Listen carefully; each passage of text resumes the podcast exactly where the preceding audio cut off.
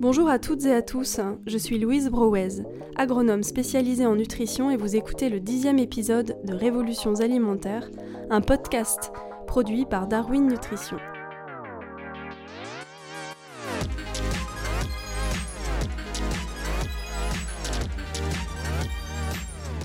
Aujourd'hui, nous allons parler maternité. Je sors moi-même de quelques mois tout en rondeur, en grossesse, comme dit mon fils. Mais rassurez-vous, nous allons aussi parler paternité. Lorsque la vie éclot en nous, notre attention redouble sans nul doute quant au contenu de notre assiette et ce que nous allons partager avec notre enfant. Le médecin donne en général quelques recommandations sommaires à propos de la listeria, des compléments alimentaires, du café et de l'alcool. Mais ce sont des conseils bien pauvres en regard de la vie qui se multiplie à l'intérieur de nous et nous dépasse. La maternité est aussi souvent un tournant et ouvre des interrogations sur nos modes de vie, nos habitudes alimentaires, les pollutions qui nous entourent et ce que nous allons transmettre. Alors, nous vous invitons à un petit voyage pour appréhender d'un point de vue alimentaire cette période si particulière. Et vous entendez Victoire derrière moi, mon bébé de 3 mois. Pour parler maternité et alimentation, j'ai la grande joie d'accueillir aujourd'hui Isabella Aubrist, spécialiste de la diététique chinoise et de la cuisine des 5 éléments. Elle a 25 ans d'expérience en cabinet et elle a créé Petit Ventre Heureux, qui est à la fois une marque de potions énergétiques, un super site internet, le titre de trois livres, une communauté d'apprenants et une mission, celle de rappeler à ceux que nous aimons que nous sommes ce que nous mangeons et ce que nous buvons. Elle m'a raconté qu'un soir à Tian Taishan, un monastère au pied d'une montagne sacrée, elle a découvert une facette passionnante de la diététique chinoise, cuisinée en suivant le mouvement de la nature et en imitant le fonctionnement du cosmos. Elle est avec nous aujourd'hui parce qu'elle est en particulier l'autrice de Petit ventre heureux attend un bébé, une grossesse tout en sagesse selon la pensée chinoise, parue aux éditions Très Daniel. Elle écrit La pensée chinoise se base sur la compréhension du fonctionnement de la nature et nous indique comment l'homme peut s'insérer au mieux dans ce qui l'entoure. La lune influence et régit le cycle de la femme et aussi celui de tous les hommes. Lune après lune, la maman nourrit son enfant grâce à l'un ou l'autre de ses méridiens. Bonjour Isabella. Bonjour Louise. Merci beaucoup d'être aujourd'hui avec nous. Est-ce que tu peux commencer par nous raconter euh, un petit peu ton parcours et comment tu t'es intéressée à la nutrition? Merci beaucoup de m'avoir invitée. Avec grand plaisir. Oui, j'ai grandi dans une auberge en Autriche. Ma maman faisait la cuisine pour ce petit village. Elle était euh, un peu la psy euh, de beaucoup de personnes. Et moi, j'ai fait une école hôtelière car il était évident pour tout le monde que j'allais reprendre un jour. Sauf qu'à 19 ans, je suis allée à New York pour y passer six mois comme fille au père et j'ai compris très vite que j'allais pas du tout retourner en Autriche. Donc je suis restée trois ans, j'ai changé mon alimentation, ma vision des choses, j'ai grandi, j'ai arrêté de manger des animaux, chose qui m'avait toujours profondément perturbée. Et voilà, je suis là aujourd'hui et avec les rencontres, le temps, la distance, euh, cette nouvelle liberté new-yorkaise euh, m'avait donné une fin de découvrir d'autres choses.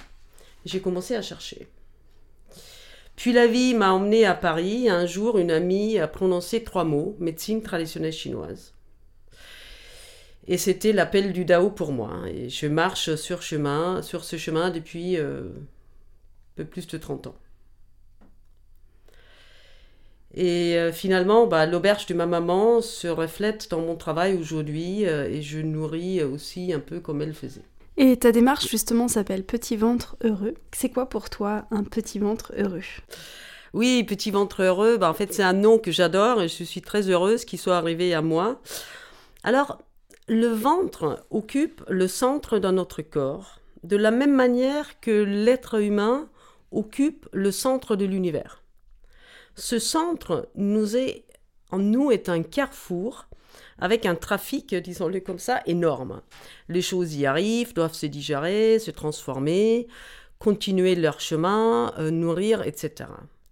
Donc nous sommes ce que nous choisissons de manger et ce que nous pouvons finalement digérer. Donc qu'est-ce que c'est un petit ventre heureux?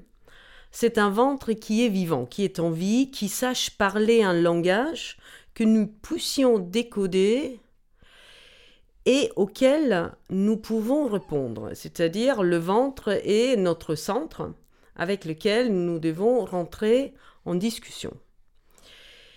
Parce que nous devons digérer les aliments, mais aussi digérer les émotions. Donc notre ventre, il doit recevoir le bol alimentaire et le transformer en énergie vitale, sang et liquide organique. Une tâche hautement vitale et aussi hautement symbolique. Un petit ventre heureux est un ventre qui se fait entendre et comprendre, qui puisse recevoir ce que nous choisissons de lui offrir, qui puisse avoir son mot à dire et qui sache transformer, un peu dans l'image chinoise d'un chaudron qui va transformer le plomb en or. Parce que notre alimentation dans son état brut, un haricot vert par exemple, est seulement utile quand il est transformé. Car lui, l'haricot ne peut pas circuler dans le veine ou nourrir nos muscles, tendons et neurones. Merci beaucoup, j'aime beaucoup l'image euh, de la digestion des émotions, cette, euh, cette façon de les faire descendre aussi dans le corps.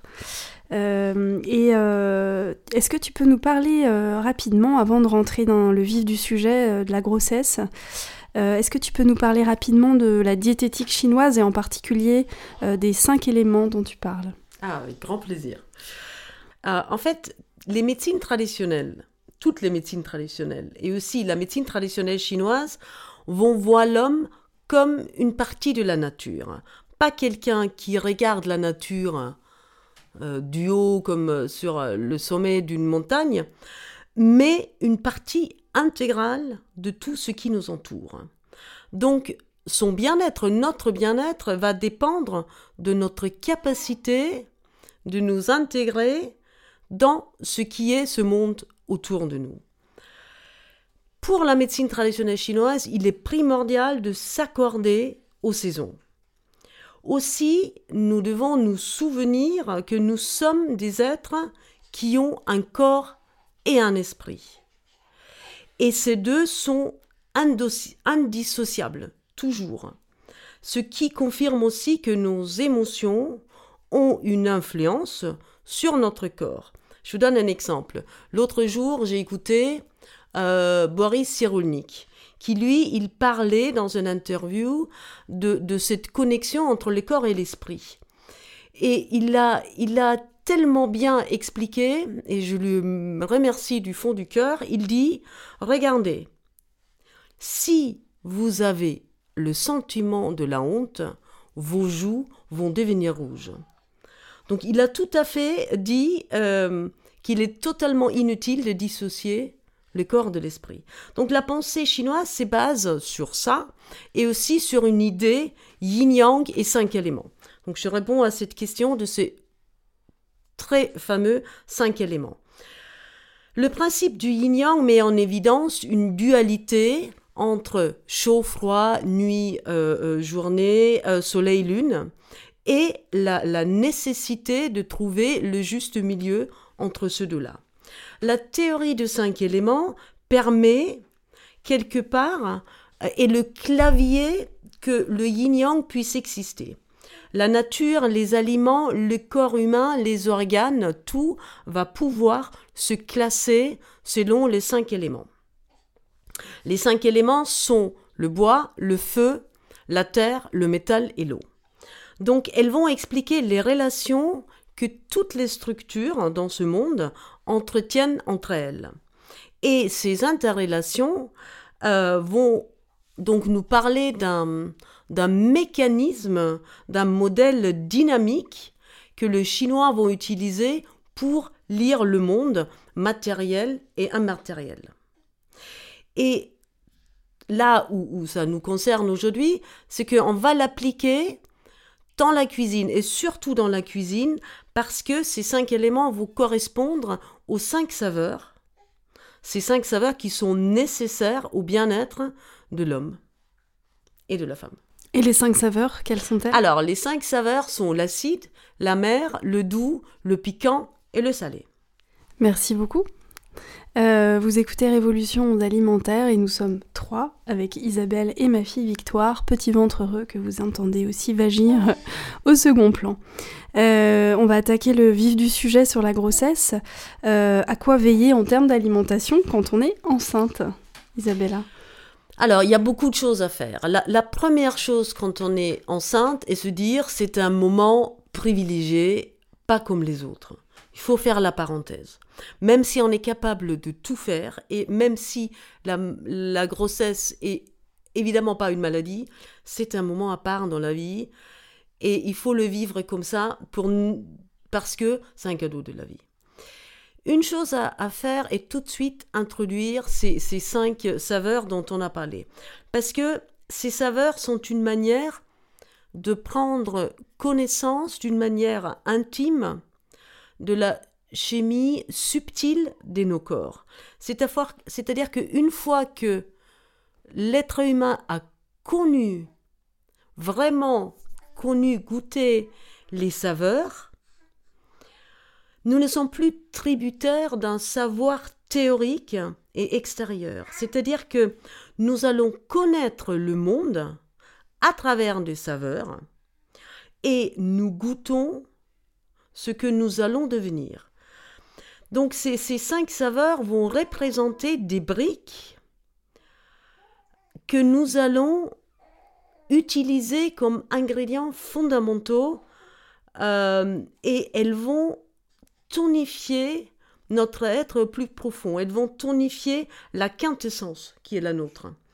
Et autrement dit, euh, et Victoire est d'accord avec moi, que le monde va s'offrir à nous à travers des saveurs. Donc la première chose à faire euh, pour une grossesse, d'ailleurs pour les Chinois, une grossesse se prépare pendant un an en général. La première chose à savoir est qu'est-ce que je vais cuisiner? Euh, et donc ces cinq éléments vont être une partie constituante de l'être à devenir depuis le début et euh, elles vont s'inscrire en nous à partir de la conception et vont nous définir, nous nourrir au plus profond. Euh, notre vie intra-utérine nous nous donne le privilège d'être nourris par, comme, comme tu l'as déjà dit, euh, Louise, à travers non seulement de l'amour de la maman, mais aussi euh, maman va nourrir son enfant à travers des ses méridiens à elle. Et pour savoir, il faut savoir que nos méridiens sont connectés à nos organes. Donc, euh, maman va nourrir son enfant mois après mois à partir de ce qui est sa constitution à elle. Et avec une énergie terrestre, parce que le corps, mais aussi une énergie cosmique. Et le premier méridien qui nourrit l'être à devenir, c'est le méridien du foie, qui lui correspond à l'élément du bois. Et le bois correspond toujours au début de choses comme le printemps. Et après, pendant les dix, lunes de toute la grossesse, une expression yin-yang et de cinq éléments, l'une après l'autre, va nourrir donc l'enfant, le, bois, le feu, la terre, le métal et l'eau. Alors, au niveau bien concret de l'alimentation, les textes classiques nous disent au début de la grossesse, il faut éviter de manger ce qui est contraire à la vie, c'est-à-dire ce qui n'est plus vivant, ce qui est mort. Donc on va suggérer, les textes suggèrent qu'on évite la viande, mais aussi de choses qui sont très euh, fortes en odeur, comme les oignons, l'ail, le, poireau. Euh, par contre, on nous dit puisque c'est le l'élément métal qui correspond au début de la vie, de manger tout ce qui est plein d'énergie vitale, tout ce qui est vert, de couleur verte, des saveurs un peu acides, des légumes, des céréales, des légumineuses. Euh, les saisons vont jouer un, rôle important et euh, il est donc important de se souvenir que le, le, chou vert, le brocoli, les pommes vertes, tout ça doit faire partie de notre alimentation et doit être le plus naturel, le plus vivant possible. Et tu parles en particulier des cycles de la Lune. Tu, as dit, hein, c'est la grossesse va représenter 10 lunes, c'est ça hein? Absolument.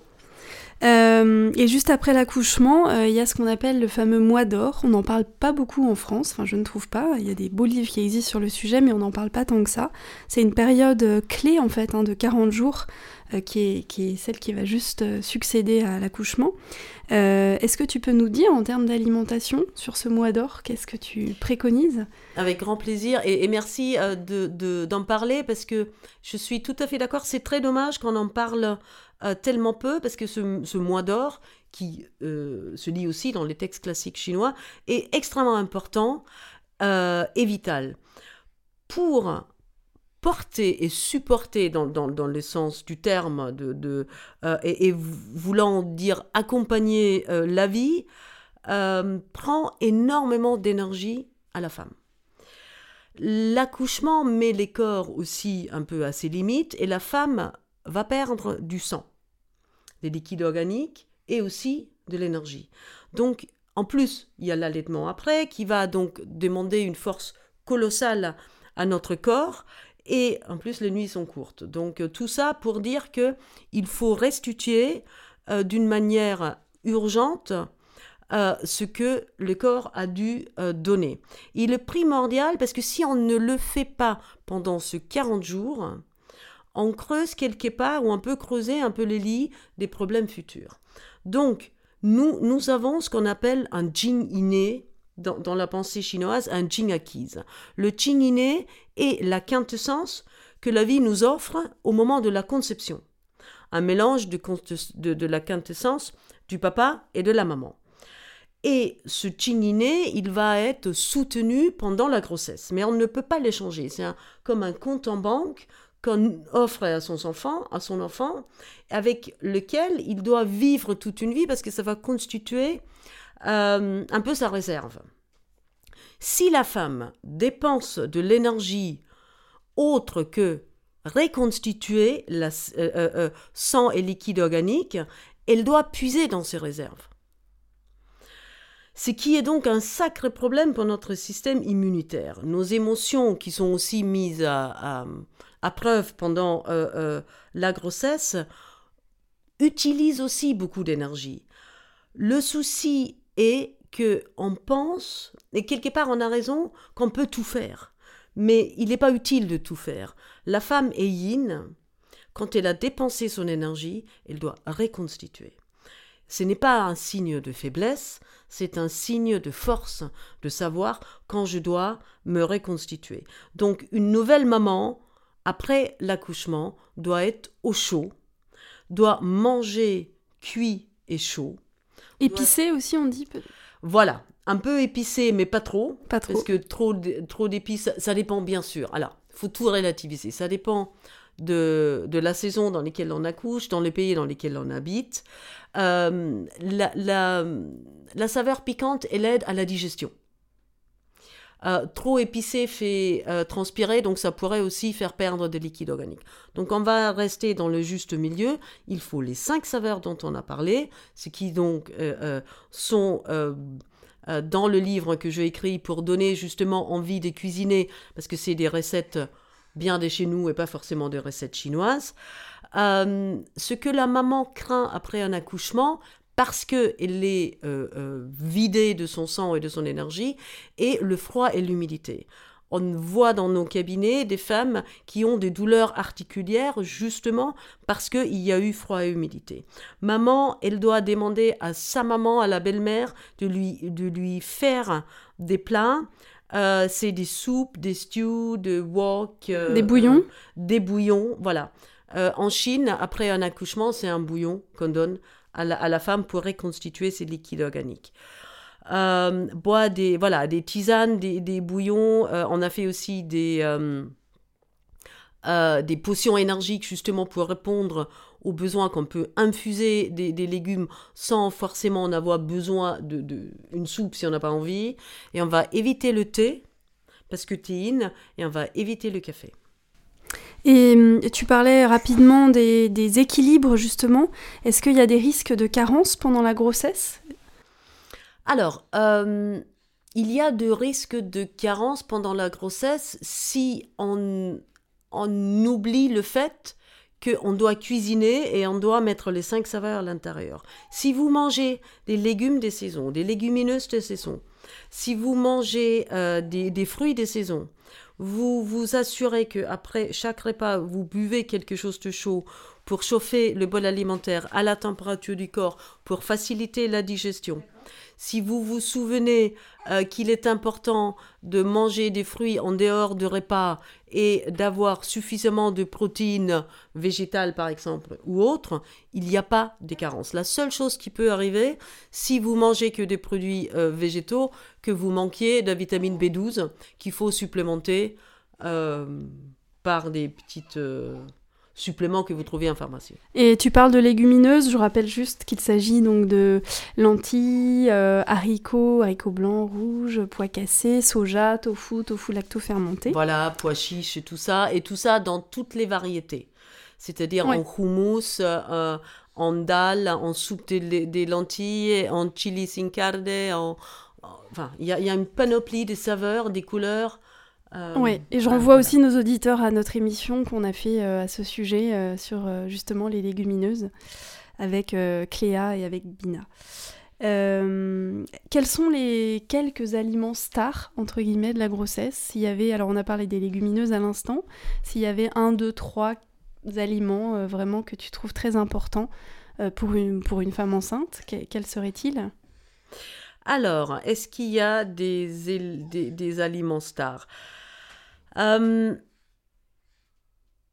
je pense que les stars vont, vont, vont être euh, les légumes des saisons. C'est-à-dire que les légumes sont là pour, pour, euh, pour la satiété. Et là, il faut être créatif.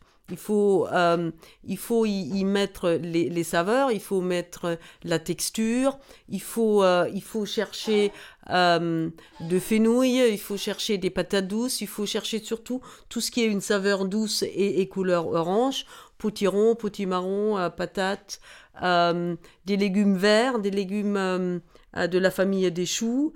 ce qui est extrêmement important sont les céréales, et je ne parle pas des choses oui, pas dans, des, dans des boîtes en plastique. En plastique. Je parle de ce qui pousse euh, quinoa, même si c'est pas une céréale, ça rentre, oui. euh, ça tonifie la rate et l'estomac. Quinoa, euh, couscous, euh, épeautre, sarrasin, épeautre, petite épeautre. Riz complet. riz complet. si vous avez une digestion un peu faible, plutôt un riz demi-complet. Oui. Si vous voulez manger complet, il faudrait le faire tremper avant pour éviter l'acide phytique. encore une fois, si vous commencez à manger vraiment bien maintenant parce que vous êtes enceinte, on va faire du demi-complet. Comme on a dit, les légumineuses, euh, faciles à digérer et donner du goût.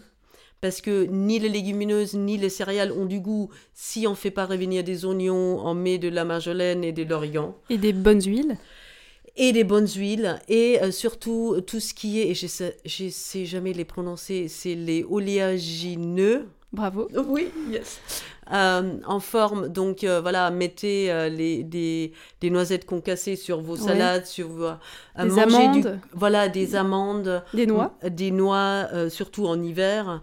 Vous pouvez aussi l'utiliser en, de tarkina, de, de, la crème de sésame ou les amandes en purée, mettre sur les tartines dans vos gâteaux, euh, Alors moi, il y avait quelque chose d'ailleurs que je mangeais beaucoup, c'était des tartines de pain complet avec euh, du thym, donc la purée de sésame, un peu de miso qui donnait le sel, et un tout petit peu de piment dessus. C'est ça. C'est vraiment une collation que j'adorais enceinte. Et, et, et, si vous mettez quelques petites rondelles euh, du, euh, du radis blanc qui, qui, pousse en ce moment pour faire circuler, vous avez tout.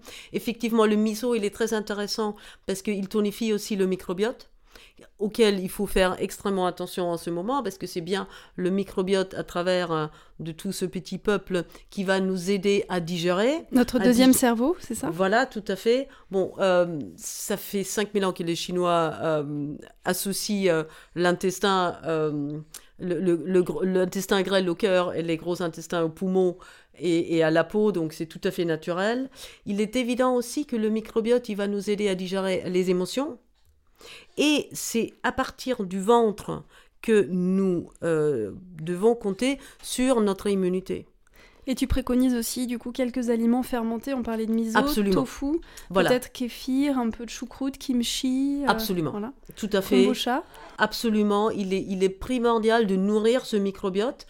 Il est, il est nourri par euh, tout ce qui est fermenté. Il est aussi nourri par, euh, par la nature elle-même, c'est-à-dire quand vous êtes enceinte, par exemple, pendant le septième mois de la grossesse, les Chinois considèrent qu'il faut aller euh, su- enfin, par- pendant toute la grossesse, mais surtout euh, pendant le 6 et 7e, il faut aller dans les bois, voir les animaux courir, se frotter aux arbres, toucher Hmm. les arbres, toucher le sol, parce que c'est à partir de que ce monde extérieur que notre microbiote va se nourrir du macrobiote.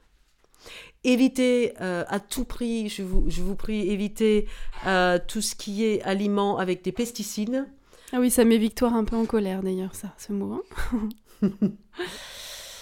Euh, Donc plutôt essayez- des aliments bio euh, Ouais. enceintes ouais. Oui, oui, oui, absolument, parce que, euh, encore une fois, c'est dans les, les, les pesticides euh, sont en train de détruire justement no- notre microbiote parce que ça joue euh, comme des antibiotiques. Le, le glyphosate que nous mettons dans la terre euh, tous les jours détruit le macrobiote, donc la biodiversité de nos sols est mise à mal et nous avons besoin euh, ce ventre qui puisse, encore une fois, digérer, parce qu'il ne suffit pas de bien manger, il faut aussi avoir la capacité de digérer. Et, hum, et pour finir très concrètement, est-ce que tu pourrais nous partager euh, une recette pour chacun des quatre trimestres, puisque j'inclus aussi le mois d'or, hein, qui est le quatrième trimestre qui va suivre l'accouchement. Euh, on va mettre ces quatre recettes ensuite en ligne, ou on pourra aussi renvoyer bien sûr à ton livre. Mais est-ce que tu peux nous donner les titres, les ingrédients pour nous mettre l'eau à la bouche? Avec grand plaisir, parce que je trouve qu'une manière de dire aux gens euh, qu'on les aime, c'est euh, de les inviter à cuisiner. Donc je vous propose d'abord un potage aux champignons et pois chiches aux saveurs miso. Là, il va falloir deux cuillères à soupe de l'huile d'olive, deux petits oignons, deux carottes, de laurier, 300 g de pois chiches cuites maison ou acheter un bocal, euh, deux gousses d'ail, 250 g de champignons, une branche de céleri, une branche de thym, quelques feuilles de marjolaine, un peu de persil, un peu de miso et 600 ml d'infusion aux légumes. Et euh, donc voilà, je vais vous envoyer la recette, euh, avec grand plaisir. Pour le deuxième trimestre, j'aimerais bien vous proposer un houmous de betterave, pour lequel il faut 200 g de betterave cuite, 70 g de cerneau de noix où vous pouvez aussi mettre des amandes, euh, une cuillère à soupe de tarkina, la purée de hum, sésame, une gousse d'ail, un peu de sel, le jus d'un citron, citron ou un petit morceau de citron confit, quelques graines de coriandre, l'huile d'olive, poivre, carvi, un peu de crème d'avoine. Euh, et pour le troisième trimestre, euh, une recette que j'adore, des petits knödel aux patates douces et fromage de brebis. Euh, je vous donnerai aussi une version végane pour euh, ce fromage-là. Donc là, il faut des patates douces, deux, euh, le jus de citron, 80 g de fromage, 100 g de noisettes concassées, du persil, euh, un peu de moutarde, 40 g de graines de courge, euh, deux oignons, un peu de l'huile d'olive, du sel, un peu de paprika doux, un peu de poivre et euh, quelques euh, pincées d'algues euh, et un peu de parmesan. Il est midi et demi quand on enregistre et ça met l'eau à la bouche. Et pour le mois d'or, alors? Alors pour le mois d'or, ce qui est extrêmement important, pour le mois d'or, je vais vous donner la recette du pain de maïs parce que ça nourrit en profondeur et avec ça, il serait très très bien euh, que vous puissiez boire toujours des infusions de légumes, euh, des, des potages, encore une fois, couleur jaune, couleur orange, parce que ça tonifie la rate, ça tonifie l'estomac, ça calme le pensée et ça fait dormir. Alors vous le voyez pas, mais Isabella a aujourd'hui un grand pull orange elle-même. Oui, c'est vrai, c'est ma couleur préférée. Donc, euh, pour le pain de maïs, il faut 125 g de, de farine de petit épeautre, 125 g de farine de maïs, 3 oignons euh, et un petit poireau, 250 g euh, de, de maïs, euh, un peu de miel, un peu de poudre à lever, un nuage de noix de muscade, un peu de poivre, une pincée de sel, 50 ml l'huile d'olive, 220 ml le lait d'avoine et 100 g de fromage râpé ou de fromage vegan que je vais vous donner, optionnel. Eh bien, je ne sais pas vous, mais moi, ça me donne envie de l'essayer tout de suite, cette recette. Merci beaucoup, Isabella. Merci beaucoup à vous. J'apprécie beaucoup votre invitation. Merci. Merci d'avoir écouté cet épisode du podcast Révolutions alimentaires produit par Darwin Nutrition. Merci beaucoup à Isabella de nous avoir fait découvrir comment un petit ventre peut être heureux et attendre un bébé. Si vous avez aimé cet épisode, pensez à vous abonner sur votre plateforme de podcast préférée et à nous laisser un avis sur Apple Podcast. À très bientôt en notre compagnie.